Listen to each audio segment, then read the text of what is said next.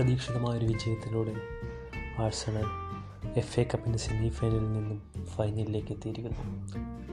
കരുത്തരായ മാഞ്ചസ്റ്റർ സിറ്റിയാണ് ആഴ്സണൽ പരാജയപ്പെടുത്തിയത്. കൂടാതെ ആഴ്സണലിന്റെ ഇപ്പോഴത്തെ കോച്ചായ മൈക്കിൾ ആർട്ടറ്റ പെപ് ഗാഡിയോളയുടെ പഴയ അസിസ്റ്റന്റ് കൂടിയായിരുന്നു. അതുകൊണ്ട് തന്നെ ആശാനേക്കാൾ വളർന്നിരിക്കുന്ന ശിഷ്യനെന്ന് പൊതു സംസാരം ഫുട്ബോൾ പണ്ഡിറ്റുകൾക്കിടയിലുണ്ട് എന്തായാലും നമുക്ക് മത്സരത്തിലോട്ടൊന്ന് പോയി നോക്കാം ആഴ്സണൽ ഇറങ്ങിയത് ത്രീ ഫൈവ് ടു എന്ന ഫോർമേഷനും കൊണ്ടാണ്. ഡിഫൻസിൽ മൂന്ന് പേർ മൂന്ന് സെൻട്രൽ ബാക്കിലാണ് സാധാരണ ഇതിൽ ഉണ്ടാകേണ്ടത് പക്ഷെ ഇപ്രാവശ്യം ഉണ്ടായിരുന്നത് ഒന്ന് മുസ്താഫിയും മറ്റൊന്ന് ലൂയിസും. പിന്നെ മൂന്നാമതായി ഉണ്ടായിരുന്ന തിയേനിയായിരുന്നു തിയേനി ആക്ച്വലി ഒരു ലെഫ്റ്റ് വിങ് ബാക്കാണ് പക്ഷേ ഈ ഒരു അവസരത്തിൽ മനോഹരമായി തന്നെ ടിയേറിനെ ഒരു സെന്റർ ബാക്ക് എന്ന നിലയിൽ ഉപയോഗിച്ചിരിക്കുന്നു. Michael Arteta. അതുപോലെ തന്നെ രണ്ട് വിങ് ബാക്കുകളായി ഒന്ന് ആഷ്ലി മൈക്കിൾ നൈൽസും മറ്റൊന്ന് ബെല്ലറിനും ആയിരുന്നു. പിന്നെ സാക്കയും സെബായോസും സെന്റർ മിഡ്ഫീൽഡിലും അറ്റാക്കിലുണ്ടായിരുന്നത് ഒബാമയാൻ പെപ്പെ രണ്ട് വിങ്ങിലായിട്ട് പിന്നെ സെൻട്രൽ ലക്കാസെറ്റും.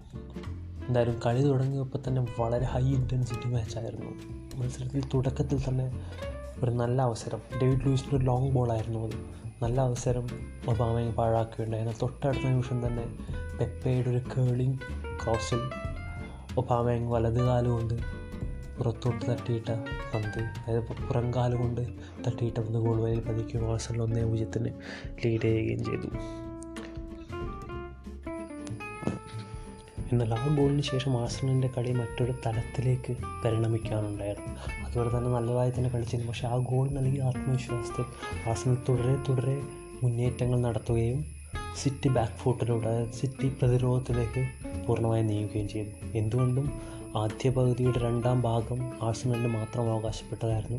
അതുകൂടാതെ തന്നെ നിരവധി അവസരങ്ങൾ അവർ നഷ്ടമാക്കുകയും ചെയ്തിരുന്നു. എല്ലായിരുന്നെങ്കിൽ ആദ്യ പകുതിയിൽ തന്നെ ഒരു രണ്ടേ പൂജ്യത്തിന് ലീഡ് ആഴ്സണൽ ഉണ്ടാകുമായിരുന്നു എന്നാൽ രണ്ടാം പകുതി സിറ്റി മറ്റൊരു കളി പുറത്തെടുത്തു.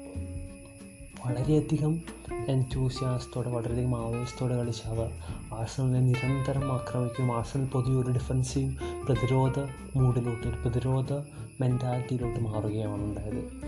ആഴ്സണലിന്റെ ഡിഫൻഡർമാരായ ഡേവിഡ് ലൂയിസും തിയേനിയും മുസ്താഫിയും ഒക്കെ നിരന്തരം ബ്ലോക്കുകൾ നടത്തുകയും സാക്കയും സെബായോസും അതുപോലെ തന്നെ ഇന്റർസെപ്റ്റ് ചെയ്യുകയും അവർ കൂട്ടത്തോടെ തന്നെ ഡിഫെൻഡ് ചെയ്യുകയും ചെയ്തിരുന്നു. അതായത് ആർട്ടറ്റയുടെ വരവിന് ശേഷം ആർസണൽ ഉണ്ടായിരുന്ന പ്രധാന മാറ്റം എന്ന് പറയുന്നത് ഈ ഒരു ഓർഗനൈസേഷനാണ് ഇത്രയും കാലം ആഴ്സണലിന്റെ ഒരു റാൻഡമായി അതായത് ക്രമരഹിതമായൊരു ടാക്ടിക്സ് അല്ലെങ്കിൽ ക്രമരഹിതമായൊരു കളിയായിരുന്നു. പക്ഷേ ഇപ്പോൾ ആർട്ടയുടെ വരവിന് ശേഷം വളരെ ഓർഗനൈസ്ഡായി വളരെ സിസ്റ്റമാറ്റിക്കായി കളിക്കാൻ ആഴ്സണലിന് പറ്റുന്നു എന്നുള്ളതാണ് അതിന്റെ വ്യത്യാസം. കാരണം അതേ കളിക്കാർ തന്നെയാണ്.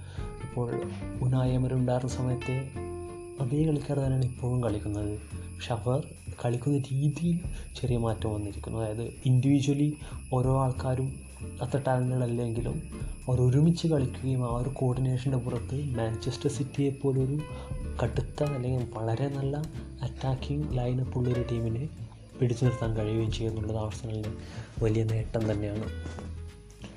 അപ്പോൾ സെക്കൻഡ് ഹാഫിൽ എന്ന് പറഞ്ഞത് തന്നെ ഏതാണ്ട് മുഴുവൻ സമയം ആഴ്സണൽ ഡിഫൻസീവ് മോഡിലായിരുന്നു പക്ഷേ അങ്ങനെ ഒരു അവസരത്തിൽ ആഴ്സണൽ ഒരു മനോഹരമായ ഒരു കൗണ്ടർ അറ്റാക്ക് ഫുട്ബോൾ നടത്തുകയും ഒബാമയും ഒരു ഗോൾ കൂടി അടിക്കും ആഴ്സണൽ രണ്ടേ പൂജ്യത്തിന് മുന്നിലെത്തുകയും ചെയ്തു. അതായത് അതോടെ സിറ്റി വീ വീണ്ടും ഗോളടിക്കാൻ ശ്രമം നടത്തി. പക്ഷേ ആഴ്സണൽ വളരെ ഉറപ്പോടെ ഡിഫെൻഡ് ചെയ്യുകയും ആഴ്സണൽ തന്നെ കളിയുടെ അവസാന വിജയത്തിലെത്തുകയും ചെയ്തു. കളി കഴിഞ്ഞു പെപ് ഗാഡിയോള പറഞ്ഞത് മത്സരം എന്തുകൊണ്ടും രണ്ട് ഹാഫുകളുടെ കളിയാണ്. സിറ്റി നന്നായി കളിച്ചത് രണ്ടാമത്തെ പകുതിയിൽ മാത്രമാണ്.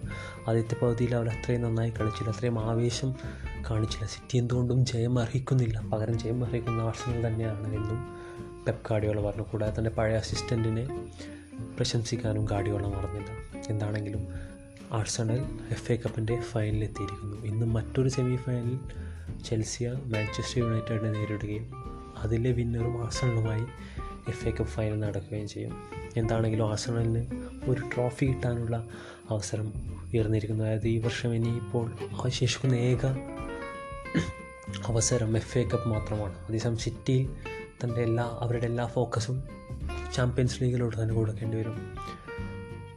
എന്താണെങ്കിലും ഇന്നത്തെ മറ്റൊരു മത്സരത്തിൽ ഇന്നത്തെ യുണൈറ്റഡ് ചെൽസിയ മത്സരത്തിൽ അതായത് എഫ് എ കപ്പ് രണ്ടാം സെമി ഫൈനലിന്റെ വാർത്തകളുമായി അടുത്ത പ്രാവശ്യം വീണ്ടും കാണാം. അപ്പോൾ ഇവിടെ